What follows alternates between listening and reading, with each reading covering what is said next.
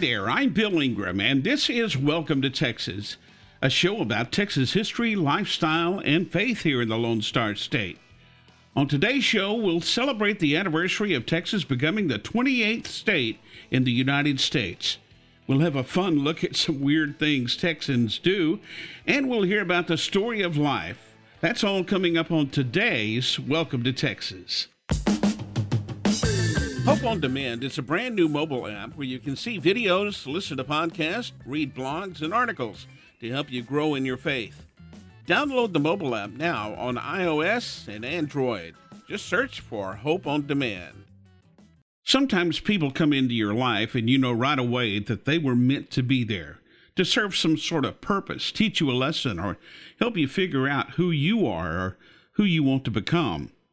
You never know who these people may be possibly a roommate, neighbor, coworker, long lost friend, lover, or even a complete stranger. But when you lock eyes with them, you know at that very moment they will affect your life in some profound way. Sometimes things happen to you that may seem horrible, painful, or even unfair at first. But in reflection, you find that without overcoming those obstacles, you would have never realized your potential strength, willpower, or your heart. Everything happens for a reason. Nothing happens by chance or by means of luck. Illness, injury, love, lost moments of true greatness, and sheer stupidity all occur to test the limits of your soul. Without these small tests, whatever they may be, life would likely be very smooth, straight, flat, a road to nowhere. it would be very safe and comfortable, but very dull and pointless, to say the least.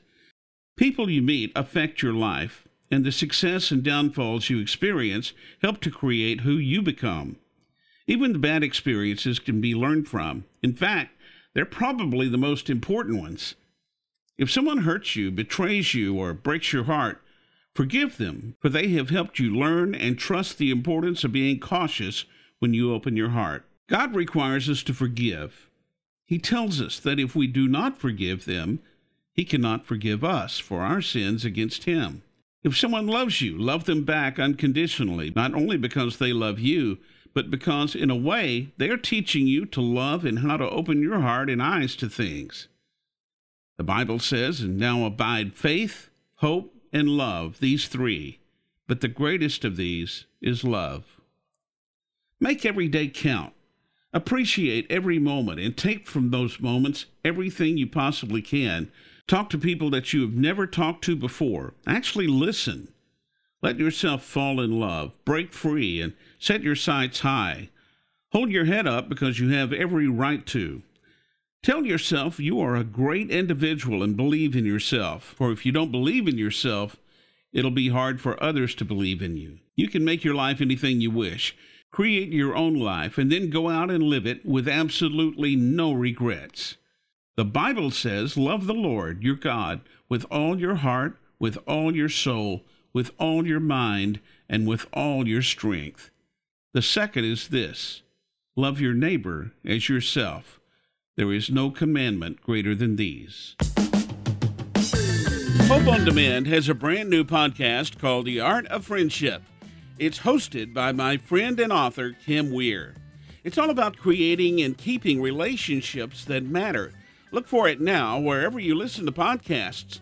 Just search for The Art of Friendship.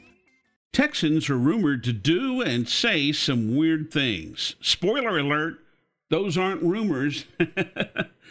Texans love their pickup trucks. Whether it's a Ford F 150, a Chevy Silverado, or a Dodge Ram, we even have our own special Texas edition. we love to display Texas pride, whether it's a tattoo, a flag in the front yard, a t shirt, or a Lone Star on your house. My house actually has three separate Lone Stars on it. we love to show off our Texas pride, don't we? We love our Tex Mex too, and it's not uncommon to eat tacos every day. Barbacoa for breakfast, chicken for lunch, and beef fajitas for dinner. I know I can do that. I've seen me do it. In the springtime, we love to take pictures in the bluebonnets. Not unusual to see cars and trucks pulled over to the side of the highway and have entire families out in the bluebonnet field taking photos. We don't mind driving wherever we need to for good barbecue either.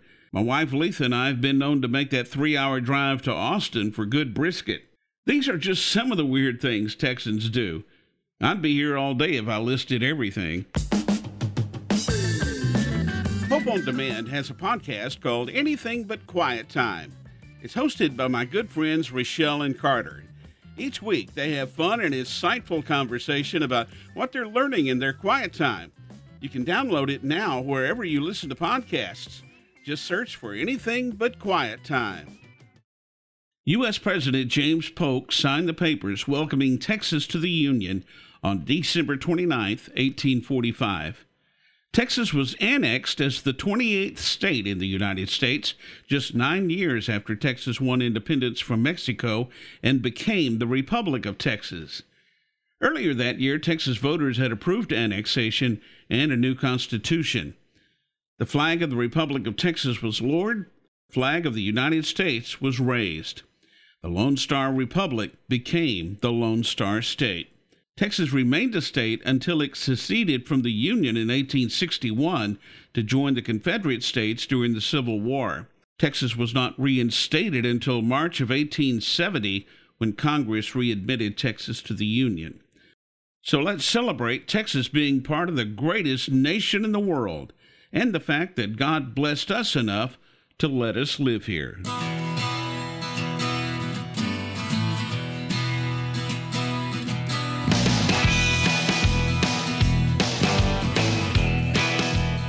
Well, I'm out of here like a herd of turtles. I'm Bill Ingram, and this has been Welcome to Texas, a show about Texas history, lifestyle, and faith here in the Lone Star State. I hope you enjoyed today's show, and I hope you'll join me again for Welcome to Texas.